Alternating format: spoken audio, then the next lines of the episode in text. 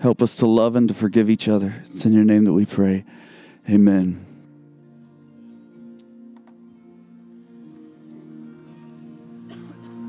All right. Well, happy Shavuot.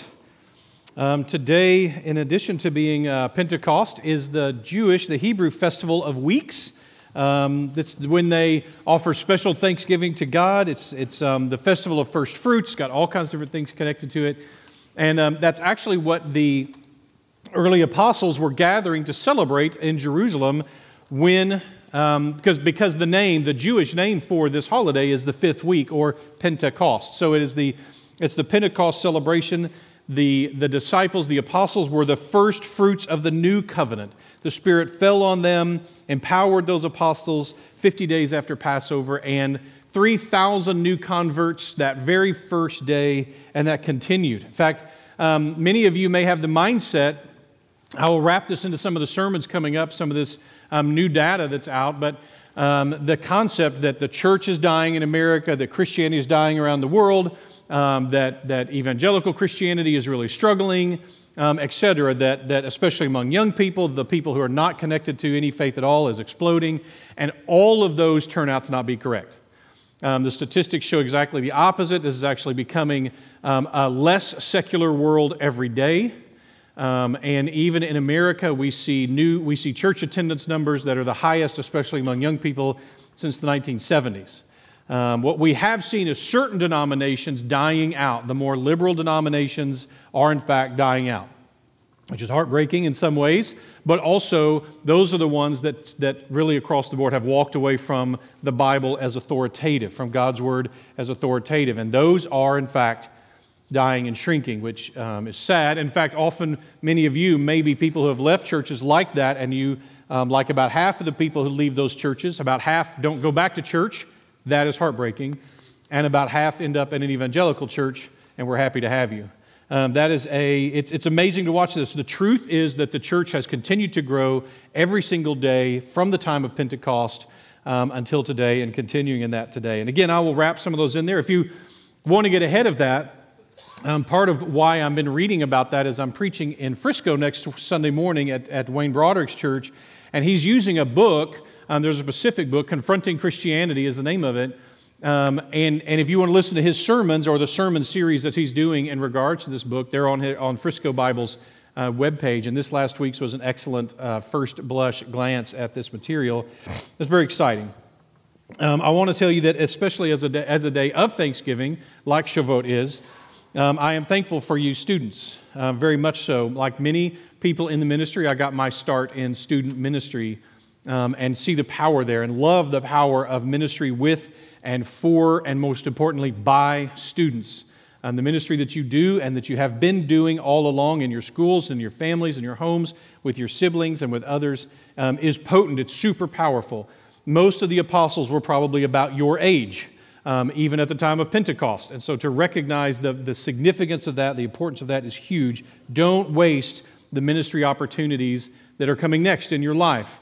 Um, the, the college experience is a lie shoveled to you by the world. We are ministers first, we are ambassadors first, wherever we are, whether it is university or, or whether we go to a job or we go to some other type of education or whatever it is. It is vital to remember we are ministers and ambassadors first. That's what we are first, primarily and foundationally. Um, know that you will always have a home here.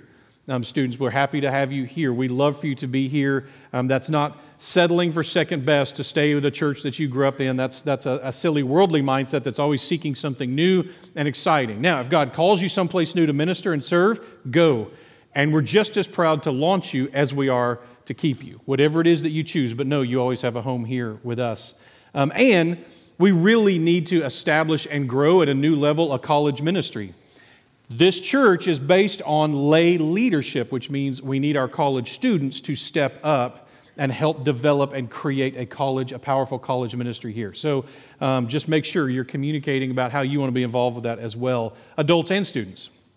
Now, also, one thing before we get started, I want to pray um, for our brothers and sisters at Green Acres. Today, Green Acres, which is a massive uh, church, some of you may have heard of it here in Tyler, um, it is a. Uh, they are voting today on a new head pastor. And when you've got, um, when you've had the same lead pastor for several years, like they have, and a, and a very potent one, a great teacher and a godly man like David Dykes, um, as he's retiring and, and somebody else is, is stepping into that role, man, that's tough. It's a tough new role for someone to have. It's a tough transition for a church. And so we want to pray and ask God's Spirit to really wrap the spirit of unity around our brothers and sisters at Green Acres today. So, aside from thanking you, the, God, for the students and for all that's going on here, I want to pray for them as well. So, join me, please. Um, Father, there's a lot going on in the world. Uh, there are a lot of things to give thanks for, and there's a lot of things that are kind of scary. And, and uh, Lord, even as we were praying last week for uh, our brothers and sisters in Christ in the nation of Israel. Um, Lord, uh, the, the division there, we're praying against that, the, any type of division in regards to our brothers and sisters at Green Acres as they're voting today on a lead pastor.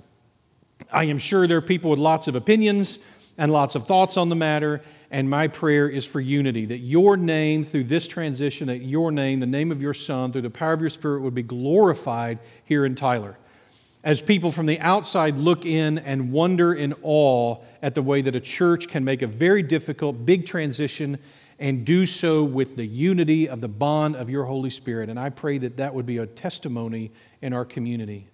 God, I thank you for the leadership of men um, like David Dykes and, and, and others who have stepped into serve and lead. And I pray um, that that transition will be one that brings you glory. I thank you for these students, and I pray that you would send them out um, to be powerful agents, powerful agents of your gospel. Um, that everything they do, whether word or deed, would be done in the name of your Son, Jesus Christ. And we give thanks to, him, to you through him. In his name, amen. All right, so we're glad you're here. Um, it's good to see um, the crowds returning. It's wonderful to see you guys. It's such a blessing in my heart to see you guys all here. And are so thankful. We know that there are many uh, many of you may be here with Pine Cove and other camps that are starting training and stuff this week, and we're, we're, glad and excited to have you here and guests and others. Again, it's just it's just such a blessing. We are in First Peter, and uh, and it's it's not too good news is if you're just getting back and you're just getting started, the good news is you're only like five verses behind, um, which is awesome. The bad news is that's like seven or eight weeks of sermons, and so you need to go back and and you can catch up with where we are. I'm going to start in verse five today um, and go from there. Who by God's power are being guarded through faith for a salvation ready to be revealed in the last time. Obviously, that's the middle of a thought, so you're going to have to go back and pick up on some of that. But the basic summary is this You, Peter is saying, you, my audience, which I think in many ways is us, we are the church scattered around um, in places that Peter could not have imagined existed. Um, but that's, um, you face persecution, he says. You face intimidation, dismissal, harassment, and possibly worse. But you also realize that there's an inheritance, an inheritance that is imperishable, unfading, undefiled, kept secure by God's power through your faith, and that inheritance is ready. It's a ready inheritance. The limitless creativity of a God with limitless power, whose desire is to express to us his limitless love, grace, and kindness the fullness of this will be unveiled when Jesus Christ returns. Now, you may be like me. I, was, I, I, I grew up nervous about heaven. Um, I'm attention deficit enough that the idea of sitting on a cloud and playing a harp in an endless worship service did not sound like a positive experience for all of eternity. Um, that would be boring in a few seconds. Um, and so to, to recognize, man, this sounds like a horrible place. This heaven place is going to be boring, it's going to be tedious. And, and I, by the way, my vision of what a worship service looked like isn't even cool or fun or well done. My vision was of something that was already tedious in the 20 minutes on Sunday morning that I had to, had to suffer through it then, much less doing that forever, did not sound like a positive. It sounded like eternity, but not heaven. Um, and so knowing, realizing that who we're really dealing with is a limitless God who's, who's got this surprise for us. We'll talk more about this, got this surprise for us that is, he, he comes from a place of him being limitless in his love and mercy and kindness for us. There's no limits to that. And his ability to show that is limited only by his power, which is limitless, and only by his creativity, which is limitless. And this is what Peter's pointing out. you face these hardships, but you have this inheritance, and you know it's so, how do you respond to that? Verse 6 In this, you rejoice. In this, you greatly rejoice. It's a positive thing that you go, wow, this is, look at this. I, we celebrate this. We sing about it. We, we rest in it. We comfort ourselves with it. Okay. We get this one little phrase in this you rejoice, but Peter immediately jumps into, but as excited as we are about this future, about this inheritance, our rejoicing is complicated. It's a little incomplete, it's diminished, it's, it's moderated. Why? You greatly rejoice, though now, for a little while, if necessary, you have been grieved by various trials, so that the tested genuineness of your faith, more precious than gold, that perishes though it is tested by fire, may be found to result in praise and glory and honor at the revelation of Jesus Christ. Now, first, note this Peter is making a clear distinction between the inheritance and the trials. So, the inheritance is imperishable, undefiled, unfading. The trials, though now, for a little while, if necessary. Those are, those are clearly playing off of each other. They're there, they're temporal, they're not necessary unless they are for this time, and they're only for now. Going to spend more time here than Peter intends, by the way. I'm going to spend more time on this trials and temptations section than I think Peter probably intended. Um, I think this is meant to be read over, and we're supposed to nod and go, yes, got it, and keep moving. But I feel like we need to unpack it uh, for a few reasons. I happen to know that there are many in our congregation, and this is probably always true, but I know it, that are facing tests and trials and are wondering, are these necessary? Are they really necessary? Peter's going to give us some examples. He's going to give us some examples of trials and temptations and the things that we face. 1 Peter 2:12, he's going to talk about that we're going to be spoken of as evildoers. That literally because we're Christians, we're going to be called the ones who are evil. That we're the ones who are bigoted or biased, that we're the ones who are backwards or outdated, that we're the ones who are actually the wicked evil ones. We are the bad guys. 1 Peter 4 4, he says we're going to be treated like we're outcasts and oddballs um, that we're the ones with the problem, not everybody else doesn't have the problem. Peter's also going to reference before he's done physical punishment for doing what is right as one of the things Christians can face. So, what comfort do we have? Are these trials necessary? Are these difficulties necessary? Well, James 1, and those of you who are familiar with Scripture know you have to go to James 1 when you talk about these things. James 1, the, half, the little half brother of Jesus Christ, James says, Count it all joy, my brothers, when you meet trials of various kinds, for you know that the testing of your faith produces steadfastness. Steadfastness has its full effect. Let steadfastness have its full effect, that you may be perfect and complete, lacking in nothing. The language here is so similar to what Peter has said. The tested genuineness of our faith, more precious than gold that perishes though it is tested by fire, may be found to result in praise and glory and honor at the revelation of Jesus Christ. My thesis is going to be similar to that made uh, by a Christian author named Kathy Miller, who says, Our children need to be needy so that they will need God. One of the things that I think we, we struggle with as a culture because we're so wealthy and we're so opulent is that, is that we, we want to do everything we can to protect our children from facing any hardships. We, we're helicopter moms and we're lawnmower dads who are hovering over to make sure nothing, nothing negative, that our children don't suffer or face hardships or face difficulties, or we're, we're, we're running ahead of them with the lawnmower to make sure the grass is nice and, and level and, and flat so that it's easy for them to go on. And this is, this is not the only things our children need. In fact, I really do think that there's something um, about this inter, inter, in, intertwined or, or, or um, a vital part of why God has given children mothers and fathers. This is not a universal by any means, and over time, most parents learn how to integrate both of these concepts, but especially early on, you may remember that the natural tendency, again, not universal, but the natural tendency a lot of times for moms that kids need is that moms tend to accept children's version of reality. So when a child comes and says, I hurt my knee, usually moms are going to go, Oh, I'm so sorry you hurt your knee. Can I look at your knee? Let me kiss it and make it better. How do we, right? We're going to take care of that knee. I'm so sorry you hurt your knee. And meanwhile, dads do not accept children's version of reality, right? So when the child comes to dad, Dad, I hurt my knee, he's going to go, But did you really? I mean, is it hurt? Let me look at it. You're fine. Walk it off, right? Put some dirt on it, get back out there and play, right? That's all you. And, and children need both. We need that. And again, like I said, a lot of times moms, especially by the third child, they've given up on that and they're like, eh, whatever, kid, right? But the, but the, um, or, but over time, hopefully, most of us as parents, we learn to kind of integrate both of those and get better at knowing, okay, when is the time to tell them like you're fine, get up, or when is the time to to really comfort them. But but notice we all need that, and we have a heavenly Father who's like that, who knows that there's a time to say, no, no, you need more, and we go, I can't take a bit more, and He says, I'll bet you can. Watch. And there are other times that we're like, we're like, oh, I can't take anything more. And he's going to say, You're right, you can't. Let me comfort you. Let me hold you. Let's get this still and quiet. And, and, and we go through those, and God knows that. God, like a loving father, chastises, disciplines. And like a loving mother, wants to put his wings around us and comfort us and protect us. Both of those are good things that we need. Sometimes the suffering is necessary.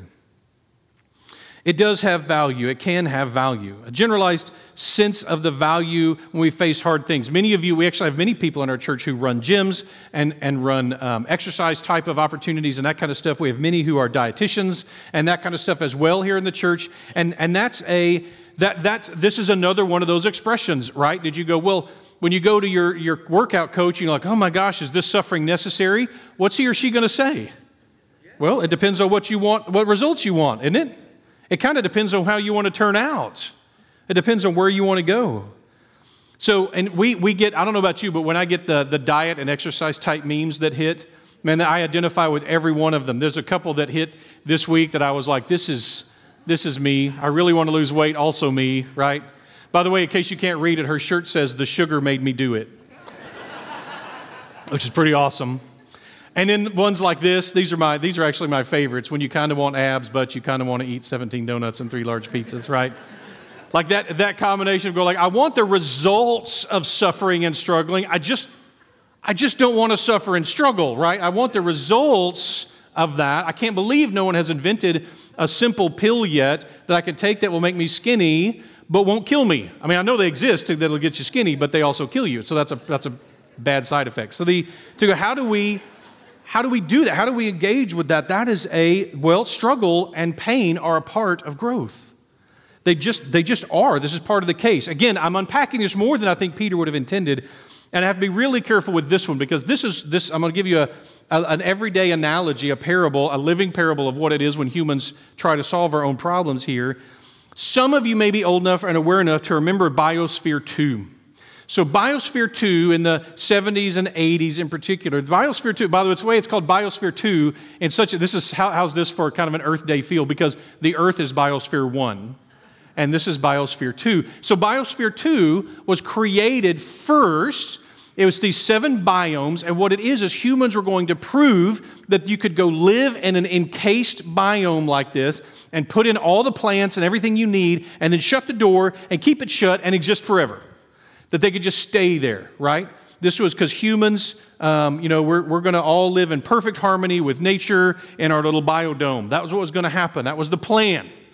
And so people went in, they, they set it all up, they got it all ready, and then they shut the doors behind them, and things began to fall apart rather quickly.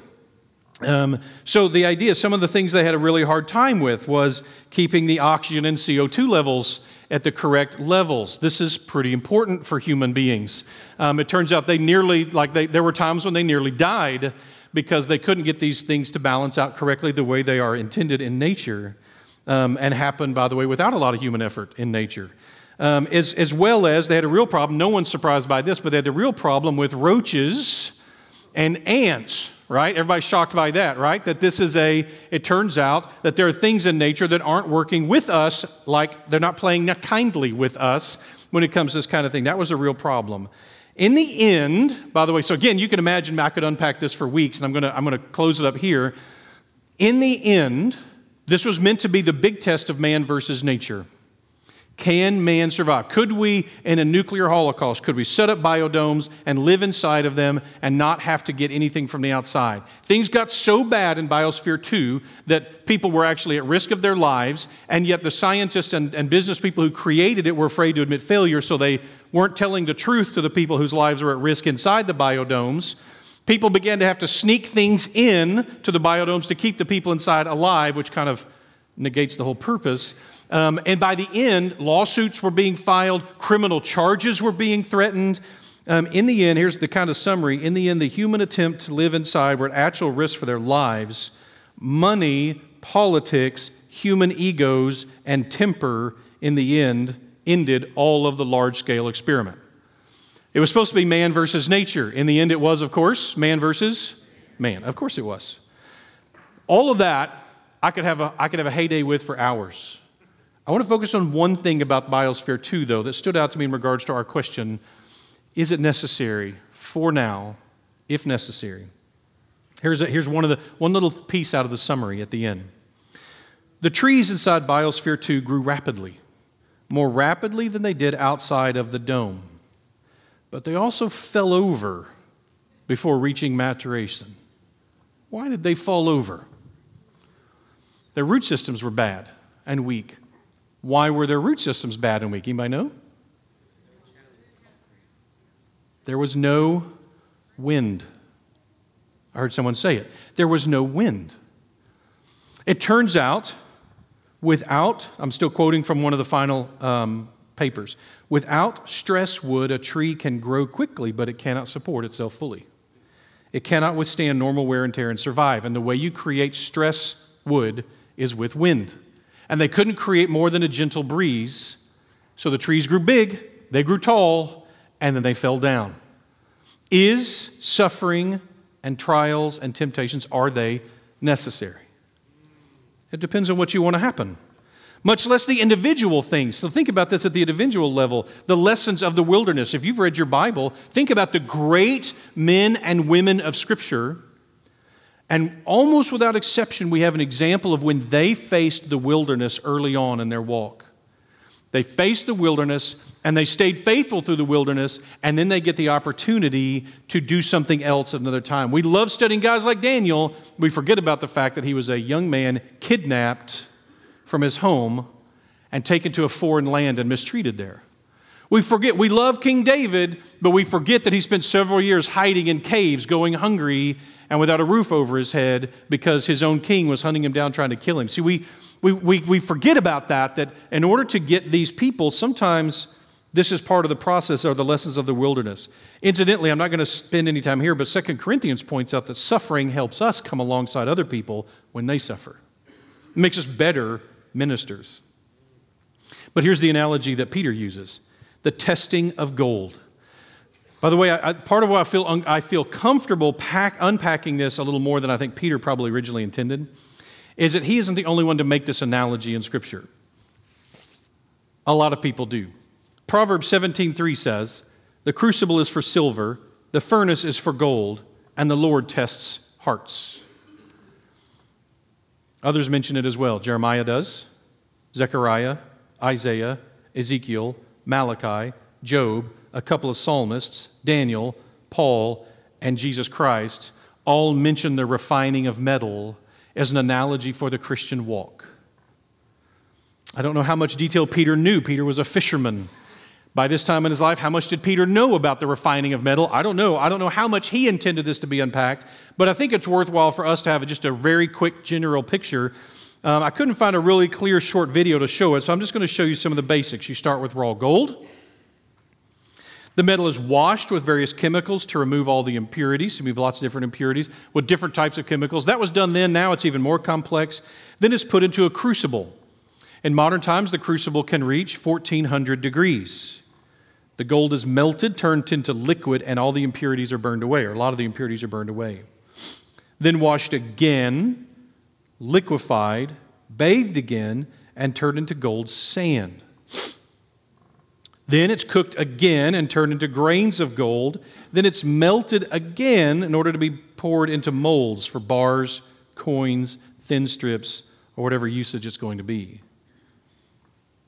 The, the gold itself is special because it is rare, because it's refined, because it's beautiful, and because it's malleable. It's something that you can put very fine detail work on. And so, and so you go, this is, this is something that you say, this is, this is the value, the preciousness the, the, the, of gold. It faces all of this and it creates something so beautiful. So the question is is the faith testing process Is it necessary? I can tell you this. According to Peter, the genuineness of our faith is worth more than refined gold. It's worth more. The whole testing analogy isn't even Peter's main point, at least in this passage. His point is this Our faith is more precious than gold. Why? Two reasons. One, because gold eventually perishes. Even though it's refined by fire, gold perishes. And our faith doesn't have to. True faith doesn't. Instead, it's proven, it is proved genuine. Holding fast to his promises, having obedience to his ways, not ours, his preferences, not ours, his rules, his guidelines, his instructions, not ours, submitting all the way to trials, potentially the loss of jobs, status, college degrees, opportunities, persecution, and death if necessary. How much more is it worth? Gold perishes. Despite all that it faces to be created, it still, in the end, perishes. What about when our faith is washed and put in the crucible and instead of being destroyed, is instead refined? This is the picture that Peter is giving that the genuineness of our faith, the provenness of our faith, is worth more to God, is worth more than fine, refined gold. Why? Because the gold, as precious as it is, as sturdy as it is, as valuable as it is, eventually it goes away. But our faith is forever. This is how Daniel heard it. This is the, one of the speakers speaking to Daniel in Daniel chapter 12, if you remember. Many shall purify themselves and make themselves white and be refined kind of mixing metaphors there. The idea of, of clothing that is perfectly clean, perfectly bleached white, and metal that is flawlessly refined. But the wicked shall act wickedly, and none of the wicked shall understand, but those who are wise shall understand. Let's just make an agreement among ourselves, if you are a Christian, to stop being surprised when the wicked act wickedly. Let's stop being stunned and somehow deeply offended when the lost act like the lost. Let's just recognize that. It's, it's how that's going to work.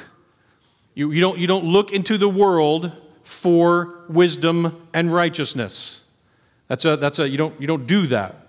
When Christ is revealed, this is the second value of our faith. When Christ is revealed, what's going to bring him praise, glory, and honor? Is it gold? No. Remember that in the New Jerusalem, gold is asphalt. It's, it's something that is, that's used as a refuse material. It's not, it's not special there. Diamonds are, are sheetrock and, and gold is caliche. And, and the type of gold that we would the type of gold that we would bring anyway isn't fine enough, isn't refined enough to be used to fill potholes in the New Jerusalem. It's, of course, it doesn't bring him glory. That's not what brings him glory. It fades, it goes away, it's perishable. It's tainted and it's fading, unlike our faith, which is refined, proven to last, and be purified. This is the great reveal. What has the artist done? One of the things we're going to talk about is how, how amazing it is that God has this inheritance, this surprise in store for us. And, and we don't know all about it. Like I said, I don't, I don't know exactly what the experience of the New Jerusalem will be like, what the experience alongside God in His rule will be like. We get, we get snippets and hints and, and bits and pieces, but we don't know beyond the character of God really what it's going to be like. Um, I mentioned in the first service, this is the thing I, I, I said about you, Ginger, is that my wife, some of you guys really love surprises, and some of you really don't like surprises. So, what I, what I learned over the years is my wife really likes surprises as long as it's 100% good, right? Like a, it needs to be 100%. It's a good to have a surprise, but the surprise needs to be a 100% positive surprise. If a surprise is like, eh, then that's, that's, not, that's not a good idea. That's not what she enjoys. And so to go, what do I know about this surprise that's coming? Do I know exactly what it's going to be like? No, I don't. What I know for sure is that it's going to represent the character of a limitless God who loves me limitlessly and limitless in his creativity. What exactly will it be like? I don't know. It's going to be good. He is good. And we sing that because we know that He is the one who's prepared, who's got this, He's preparing a place for us. He has this inheritance for us. It's going to be crazy. It's going to be off the wall. It's going to be outside of anything we can imagine. And it's going to be good. And it's going to be surprising. And my suspicion is it's going to be surprising every day. And every day will be new surprises that are all good They're things that we couldn't have even imagined the day before. That's what we're looking for. So when Christ is revealed, what will bring him? Is it going to be gold? No, no, no, no, no, no. The great reveal is going to be the artist, the art of the artist. I, I want to comment. This, this created a, a concept for me I wanted to reference. That's the, the idea of, so a few years ago, I got to talk to Deborah Harder, who is a, um, she runs Sterling Grace. And one of my dreams from the time I was a young person was the opportunity to make a family ring, to create a family ring. And, and I thought, well, I'll never get a chance to do that, but that would be cool if I could ever figure it out. Well, I, I get to know a, a uh, in, in Deborah, I get to know a silversmith. And so we sit down one day and we, we're working on the design. I'm telling her what's important to our family, and I'm giving her all this information and, and the, the mottos and the symbols and, and all that kind of stuff. And then she, um, so she divines it and draws it out, and we, we edit it and change it. And then she creates this little wax, this little green wax example, little green wax model. And I'm going to tell you, it is radically unimpressive. Um, it, I'm like, that's it? Like, that's, that's it. This little green wax, like, that was a lot of work for that. And she's like, be, be patient. So then she makes a mold out of that, that little wax, green wax thing. She makes a mold out of it. And then she sends the mold in, and, and they come back, and she's got this little package. She calls me, it's ready, come see it. So I come up to her place, and she opens it up and unwraps it. And I'll tell you, it is so cool. I mean, the, the praise and glory and honor that I heaped on her, oh my gosh, this is the coolest thing I've ever seen. I cannot wait and so our kids get these when they graduate, and, and, and we have them. It's, it's this cool thing that I thought would never get to happen, and yet it still did. This is the picture that, that comes to my mind. Our faith, our refined faith, will result in praise and glory and honor. Word and action and emotion, as one commentary said of Christ. When I stand strong and hold fast, the result will be a refined faith, and a refined faith, when Christ is revealed, will bring him praise and glory and honor. As hard as it is, keep this in mind. Just like your gym coach would tell you, the result is worth the effort. Some note that the praise, glory, and honor may be coming not only, by the way, from all of creation to Him because of the artwork, but coming from Him to us as well. Remember that when we, we, our desire is to hear the phrase from the parable, well done, my good and faithful servant. That is praise and glory and honor to us, his servants. One commentator about this passage referenced the woman who poured pure nard on Jesus' head in Matthew 14, 6. But Jesus said, they, they picked on her about it, but Jesus said, Leave her alone. Why do you trouble you? Why do you trouble her? She has done a beautiful thing to me. Notice that he heaps praise on her. She's done this beautiful thing. In fact, he tells her, This story will be told from now on. And incidentally, it is. Here we are 2,000 years later talking about it. Would there be anything more cool than to know that 2,000 years from now, people would be talking about something you said or did? And yet here we are. This is praise and glory and honor from God to her. God exalts those who are humble, we're looking to, pray, to bring praise and glory and honor to Him, and He loves doing the same thing for us. Peter acknowledges the difficulty not being able to see the final product yet. Listen, there's no denying this. Peter knows this. We experience this.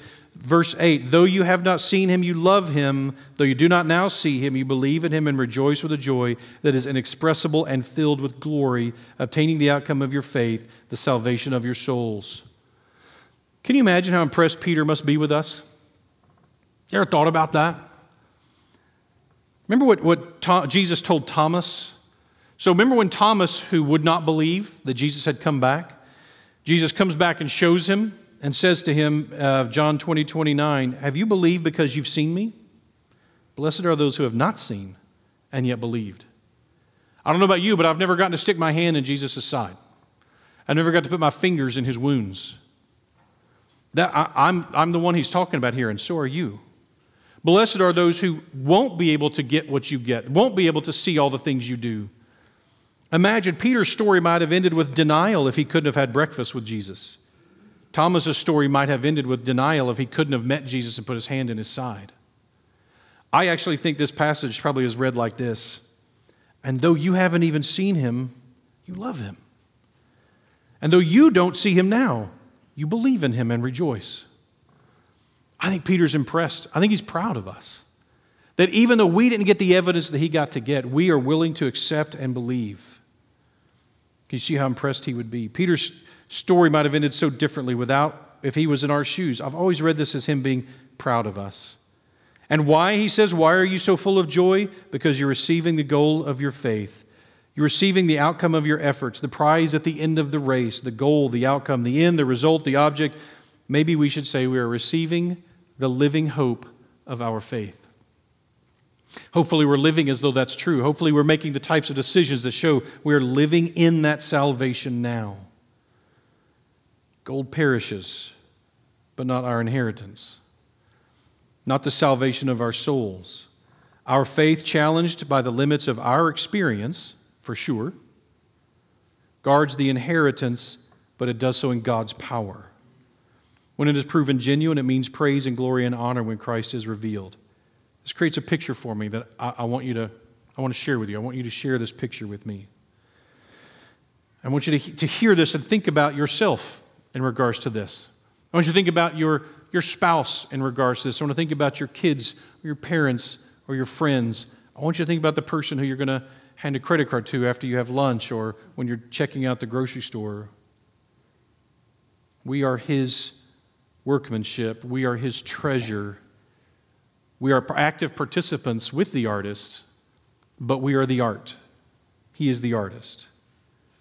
So when the little jewelry box is opened, when the blade is drawn from the scabbard, when the blanket is dragged from over the sculpture, when the pianist stands up from playing the masterpiece, or when the credits roll, when he is revealed, so is our faith.